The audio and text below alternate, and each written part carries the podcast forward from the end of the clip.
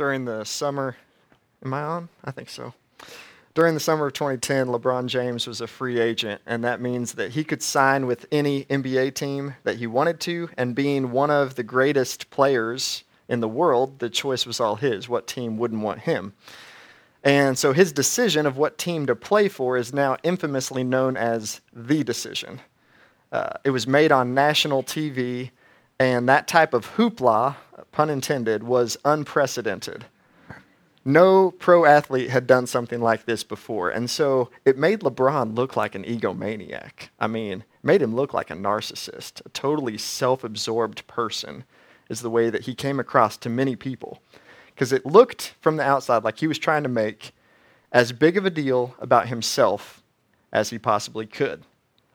And then the very next day, after he decided he was taking his talents to South Beach, as he said, the very next day, uh, LeBron and two other star players of his new team, the Miami Heat, were honored in this pep rally at the arena. Thousands of fans came to adore them and, you know, like just celebrate the fact that these three All Stars are on the same team. And it, the pep rally ended with Uh, a little Q&A with the stars. And the last question was, LeBron, I know you came here to win multiple championships, not just one. So t- talk to us about that. And LeBron said, That's right, not one, not two, not three, not four, not five, not six. He never said how many, but he said not six. And he only signed a four year contract. So I don't know how he's going to do that. But all that to say, 2010 was a year that people changed their perception of LeBron James. I mean, all celebrities, there's like a love and hate relationship, it, seems like, but with LeBron before 2010, it was nothing like LeBron after 2010. He was, he was villainized, right? I, I see some eyes of you all, like, I can tell who's the NBA fans in the room, because I'm with you. I, I enjoy basketball. So, after the decision, he was much more polarizing, and it seemed like a lot more people hated him than loved him. They wanted to see him lose, is what I mean by hated him. They wanted to see him humiliated. And so uh, he received a lot of criticism because this isn't a very wise way to live. Jeremiah 9:23 says, "This is what the Lord says: Let not the wise man boast of his wisdom, or the strong man boast of his strength, or the rich man boast of his riches." But let him who boasts boast about this, that he understands and knows me, that I am the Lord. So, considering what LeBron did in the context of that verse, is he was a wise man boasting of his wisdom. LeBron hadn't won a championship, and he wanted to win championships. So he was thinking that he was being wise, saying, I want to win. I know how to win, is surround myself with other talent, and I will win. I'm a strong man boasting of my strength. I'm the best, and I know it. If you surround me with a good enough team, I will win. And oh, by the way, he'll make a lot of money doing it. A rich man boasting of his riches. And so you might think, well, I'd never do something that stupid, Ben. I would never air my boast on national TV. And maybe not, but we all have a boast. We all have something that we're proud of, something that's a really big deal to us. Because a boast is a lot more than just words, it's whatever drives us.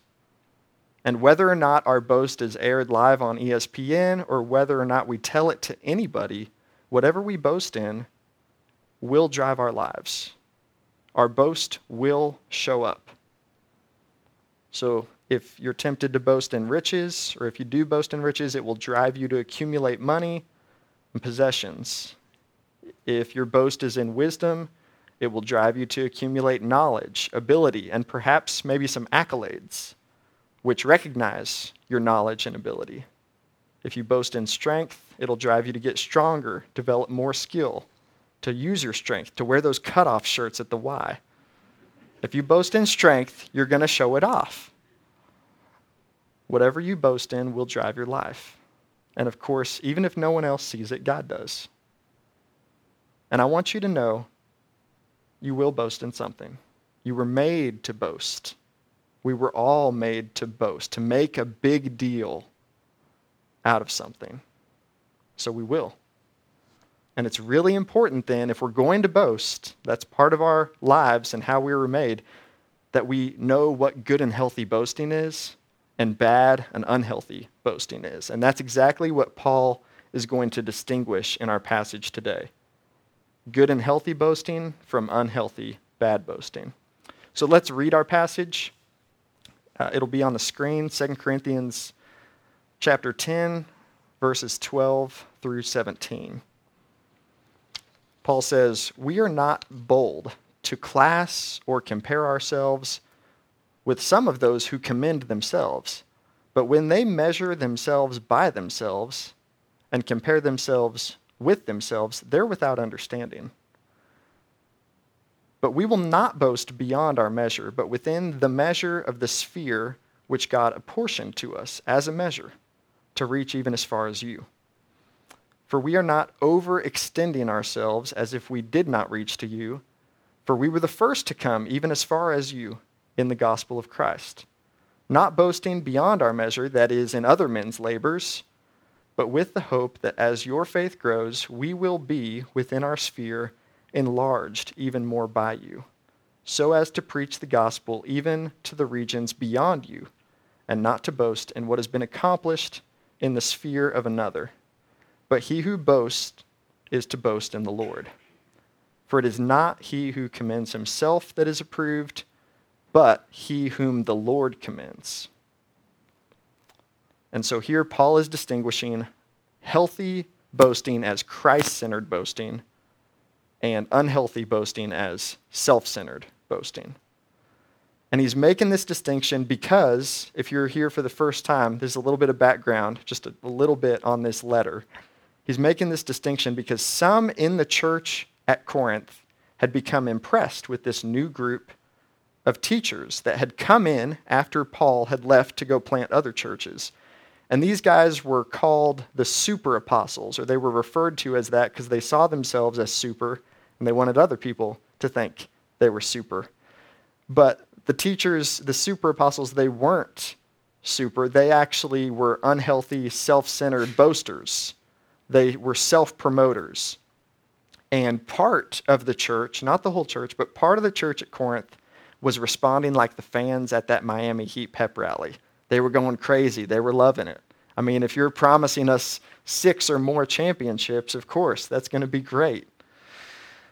But uh, it wasn't great because it's self centered boasting. And so Paul is writing them because he cares too much about this church for them to accept unhealthy inappropriate boasting from their leadership because then they will become unhealthy boasters themselves. They'll, they'll start boasting in the bad way. And so Paul needs to distinguish okay, this is bad boasting, this is good boasting. And so we're going to see three characteristics of bad boasting and three characteristics of good boasting. And the red, the red numbers will be the bad, so stop, don't do this, red, right? And then green is go, green is good, good boasts. So we're going to look, and, and it's kind of a contrast that I hope you'll be able to see in this passage of don't do this, do this. So we'll start with the bad, self centered, unhealthy boast. Self centered boasting compares ourself with other people. Verse 12, Paul says, We're not bold to class or compare ourselves with some who commend themselves. And some translations say, that they, they, they, they translate what Paul said as we don't dare number ourselves with them who commend themselves. Like, we don't even dare to be in their camp. And you shouldn't either, is what Paul is saying. But if we're honest with ourselves, this is our natural bent to compare ourselves with other people. And if you have any doubt, spend some time with some of our two year olds sometime the most popular toy is the one that the other kid has. Once they get the toy, it's not the most it's not the precious toy that they once thought it was. It's, it's always the other toy. And we do the same thing. We're always looking around, comparing ourselves with other people, trying to climb the social ladder. And, and like I said, we can do it with possessions and money, with strength, with wisdom. I, I remember when I was in middle school and high school, I did it by looking at the kids around me thinking, okay, they're more popular than me, but I'm more popular than them. How can I associate with people who could move me up into the upper stratosphere of popularity? What clothes do I need to stop wearing? What clothes do I need to start wearing? What words do I need to start saying? We all do this throughout our lives. This is our natural bent. But whenever we engage in this type of comparison, we're finding our value in where we land on the ladder and how high we can get, how high we can climb on the ladder. When we compare ourselves with others, we find our value and our identity in the wrong place. It's unhealthy for us, and it's unhealthy for the people around us. And so God urges us to have a different perspective about ourselves and about people around us. So instead of boasting about how we compare ourselves with other people, God is encouraging us to boast in who Christ is by boasting. Look at this. This is the first healthy boast. Our first healthy boast is contained within God's measure to us. And that measure is relationships. So, verse 13, I, I want to remind you of this. It says, We're not going to boast beyond our measure, but within the measure of the sphere which God apportioned to us as a measure to reach even as far as you. So I get relationships out of this because Paul, and I, I know this is a little confusing. If that's your car, you can go ahead and get it. Uh, it's not going to bother me. Sorry, I don't know whose car that is. Um, so Paul is saying relationships is actually the first source of our healthy boasting. And it's not comparing my relationships with yours, but it's it's having pride in these relationships. Uh, because he says at the end of verse 13, this whole thing, and you're going to see this word measure a lot. What Paul means by measure is the relationships that God's entrusted to you. So instead of the ladder illustration, I want to use a lawn illustration. If you're a home, homeowner, you have a lawn front lawn, back lawn. You have trees in your lawn. You have flowers, maybe, or a a vegetable garden. And, and think about the, the, the measure that God has apportioned to you as your lawn. This is a lawn that God's given you. It has boundaries, right? Your lawn. Your role with your lawn is to make it as beautiful and as fruitful and as healthy as you can. And that's what a healthy, Christ centered boast looks like. You take really good care of the people in your life you exert effort because it takes effort to do anything around the house, but it takes effort to upkeep a lawn. It, you have to exert effort to make these relationships fruitful and healthy. So, unhealthy boasting is self centered. It's like climbing a ladder. Healthy boasting is God centered. It's cultivating relationships with others so that they can be successful. And not successful to climb the ladder, but successful in God's eyes. And we're going to see more of what successful in God's eyes looks like as we unpack this passage. And you might think, well, if I'm if I'm trying to be good, a good caretaker of my lawn, then can't I easily turn that into a way to climb the ladder, a way to get to the top? Uh, and that's what we see in the next characteristic of, of bad boasting is it overextends in order to impress. Verse 14 says, We're not overextending ourselves as if we didn't reach to you, for we were the first to come even as far as, as you in the gospel of Christ, not boasting beyond our measure, that is, in other men's labors. So, I guess what I'm trying to, trying to say is uh, if God's given us a lawn to take care of, then it'd be easy to, to go around and say, well, uh, I, am going to try to choose my lawn. I'm going to say, okay, uh, those flowers are really good. I'll take those flowers in my lawn. Um, you know, like Jake has this really cool relationship with Corey, goes all the way back to high school. I'm going to say that's part of my lawn. It's not. That'd be boasting beyond my measure. I've got a relationship with Corey, but it's not Jake's. God has entrusted that to Jake and to Corey. That's part of their lawn for this season of their life. And we all got to be, we got, we got that shared with us this morning. but it's still a unique part of their lawn, the sphere, the measure that God has apportioned to them. We can also try to manipulate this by saying, oh, I just want to surround myself with the most spiritually mature people because then my lawn looks great and there's very little maintenance. It's easy to upkeep. I've created the best lawn for myself. And that's, that's trying to turn our lawns into a social ladder to climb. Uh, that's turning a good boast, what should be a good boast, into a bad boast. That's overextending in order to impress. And there's definitely some overlap. Like, it's not hard and fast, clear cut. This is where the fence runs through my lawn in between mine and yours. There's overlap as we live in community. Parents, for example, your kids are a unique fixture in your lawn of relationships that God has given you to care for. But if you're a part of this church, then they're also our kids as a church that we partner with you in order to raise them well.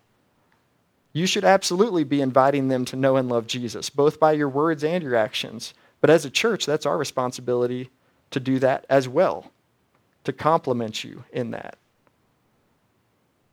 Corey mentioned this during his baptisms that it was, it was Jake, and then there was an, a number of other people that God brought into his life.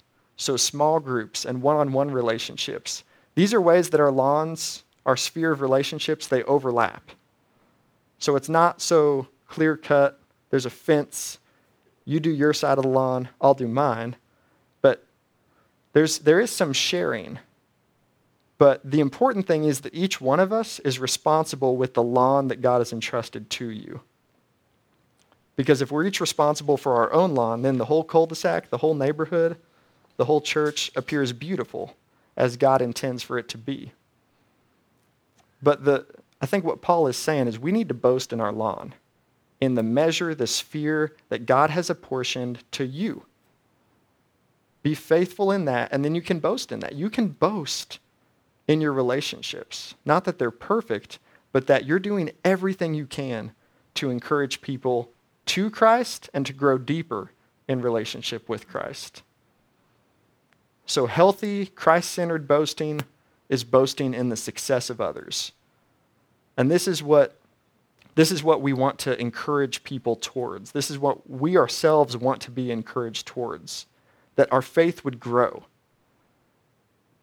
and that we would be enlarged by other people so that the gospel can reach regions beyond us where the gospel hasn't penetrated, where people don't know about Jesus, that they can hear and believe and be saved. We don't want to boast about what's been accomplished in the sphere of another. We, I believe that God wants to use you. That's what the Bible teaches. Every single person who belongs to Jesus, he wants to use. And that's where it's at this point that my lawn illustration totally breaks down, and I'm fine with that. So let's just break it down together. Um, spiritual lawns expand, physical lawns don't. Spiritual lawns grow. So this this sphere, this circle of influence, your your relationships, those expand because as you make people successful, they go out and what do they do? They cultivate their own lawn, right? And yeah, like they're still part of your, they'll, they'll always have been part of your own lawn, but they go and they tell other people about Jesus and they help them to grow in following Jesus. And then people from their lawn go and do that. So we all have a measure to be faithful with. And when we're faithful, our sphere will expand in whatever way God wants it to expand. We can't make people grow, only God can do that. But we are called to nurture and invest in others. And Paul is saying that you can and should boast in Jesus as you take part of what he's doing, both through you and in others. And so, with our one year celebration, that's exactly what we want to do. We want it to be a time of good and healthy boasting, how Christ has been in, at work in us and through us. But meanwhile, we got to be on our guard about having our good boast turned and twisted into a bad boast. Because the essence of self centered boasting is that it commends self and it's without understanding. Verse 18, Paul says, It's not he who commends himself that's approved. And then in verse 12, he says, People who do that, they're without understanding. And I've personally done this. I've made this mistake where I pursue a good boast, right? But it is twisted into a bad boast. In college, both a good friend of mine and I, we both started working on our spiritual lawns for the first time, but it quickly became like competition, right? And we didn't realize that it was happening at the time, but that's what it turned into. We were climbing the ladder by comparing our lawns. And I've learned since then it's really easy to have your good boast twisted into a bad boast.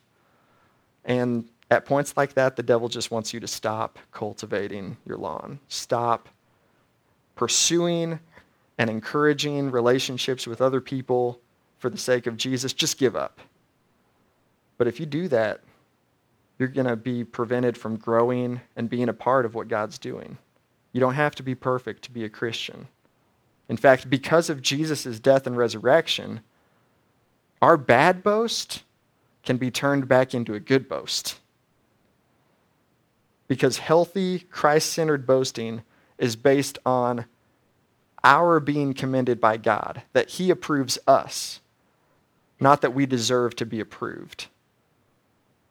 So the last characteristic is that we boast in a healthy way in the one who commends us. Verse 17 says, He who boasts is to boast in the Lord. For it's not the one who commends himself that's approved, but the one that the Lord commends. So our boast is not that we deserve to be approved by God, but, but we are approved. That's our boast. We're approved even though we don't deserve it. And the world wants you to believe that your value comes from what you have or what you do. God says you're valuable because he values you. So let's move into application.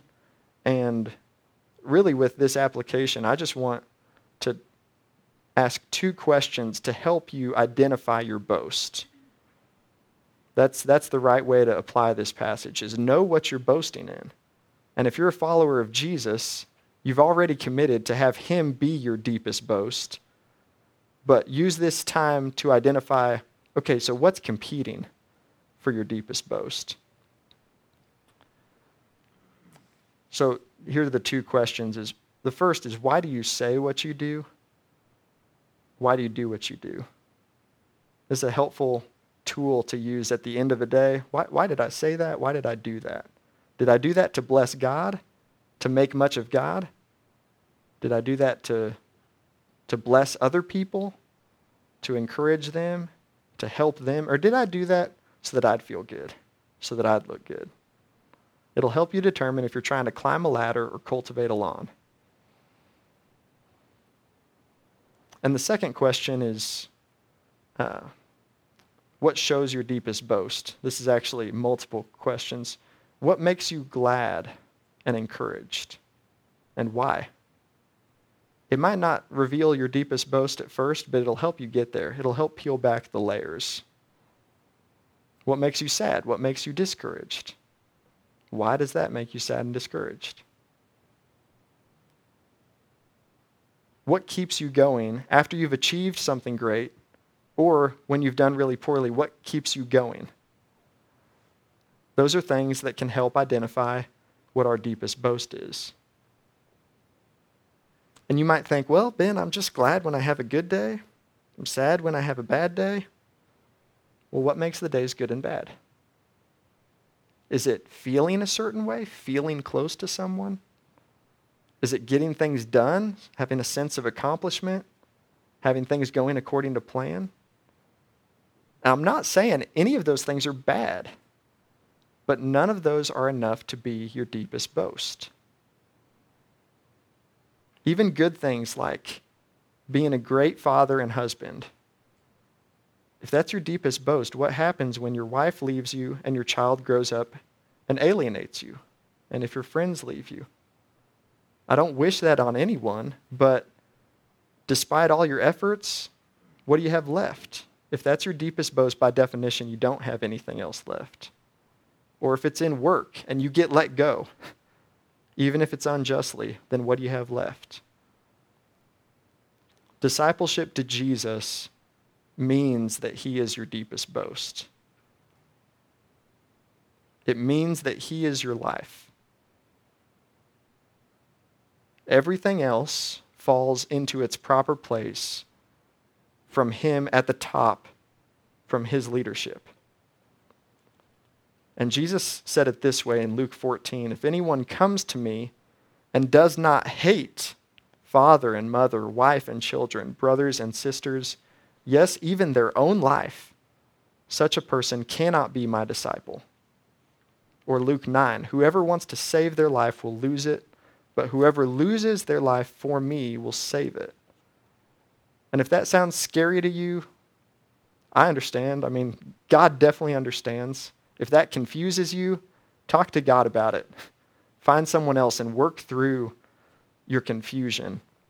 But I just want to bring those verses to your attention to, to show that following Jesus is not a side gig. I also want you to know that He's not out to ruin your life and destroy your family. He's out to give you life. Life that is truly life. Life that's only found by having Him as your deepest boast. And sometimes people take verses like this and truths like this as a challenge, personal challenge, to run off and go do something great for God, to prove their commitment by leaving their jobs, joining ministry, sometimes neglecting their families. And I've, know, I've known people personally who have made that mistake, and it's a mistake. Uh, most of the time, what's driving that mistake is that they're boasting of their own righteousness. It's a self centered boasting. Look at me, I'll do anything for Jesus. God is not impressed. He doesn't approve of that. He doesn't approve people for that. We are approved by grace alone, God's undeserved gift, the gift that He paid for and gave to us. So, what does it mean to make Jesus our deepest boast? I think the right place to start is found in this passage. It's not the one who commends himself who's approved, but it's the one that the Lord commends. So what so I think the way that we start and the way that we keep Jesus as our deepest boast is to listen to his approval of you and to accept his approval of you. He loves you. God loves you with the love that he has for his son. He's well pleased with you if you are in Christ. And if you just linger there and keep listening to his commendation of you, his loving approval will move you to action. His grace is not without effect. So, a big reason that we're going through this book, this letter of 2 Corinthians, is because as each one of us moves towards making disciples, as we're each faithful in the lawn that God has apportioned and entrusted to us, we're going to find this is not easy. We'll see that our good boast gets twisted into a bad boast. And in short, we're going to feel our weakness. And naturally, we won't like feeling weak. But the theme of this book is that God's power is made perfect in weakness. So we need to keep pressing into our weakness so that God's power will be made perfect. It'll be displayed through us. So, as we seek to cultivate relationships with people in the name of Jesus, both inside the church and outside the church, we've got to keep him as our deepest boast. He alone makes us adequate. Paul says in 2 Corinthians, verse 3, such confidence we have through Christ before God. So, I'll paraphrase this is our boast. This is our confidence. Not that we are competent in ourselves to claim anything for ourselves, but our competence comes from God. He's made us competent as ministers of a new covenant. He has made you competent as ministers if you are a follower of Jesus. None of us have what it takes. But if you belong to Jesus, you have who it takes. Let's pray together.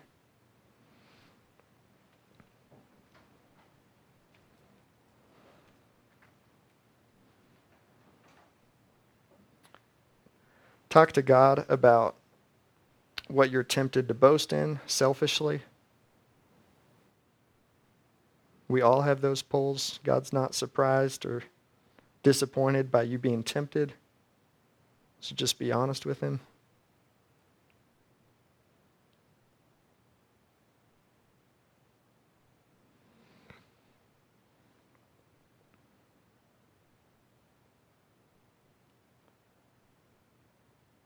Communicate to God your desire to turn away from self centered boasting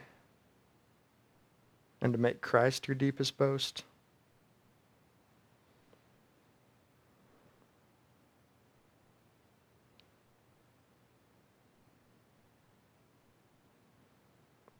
And if this is the first time that you're committing to Christ and making him the deepest boast of your life, tell someone. Or if you sense that God is urging you to tell someone about uh, your repentance, your turning from one boast to Christ as your deepest boast, then feel free to tell someone after the service. And just spend some time thanking God for his approval of you in Christ.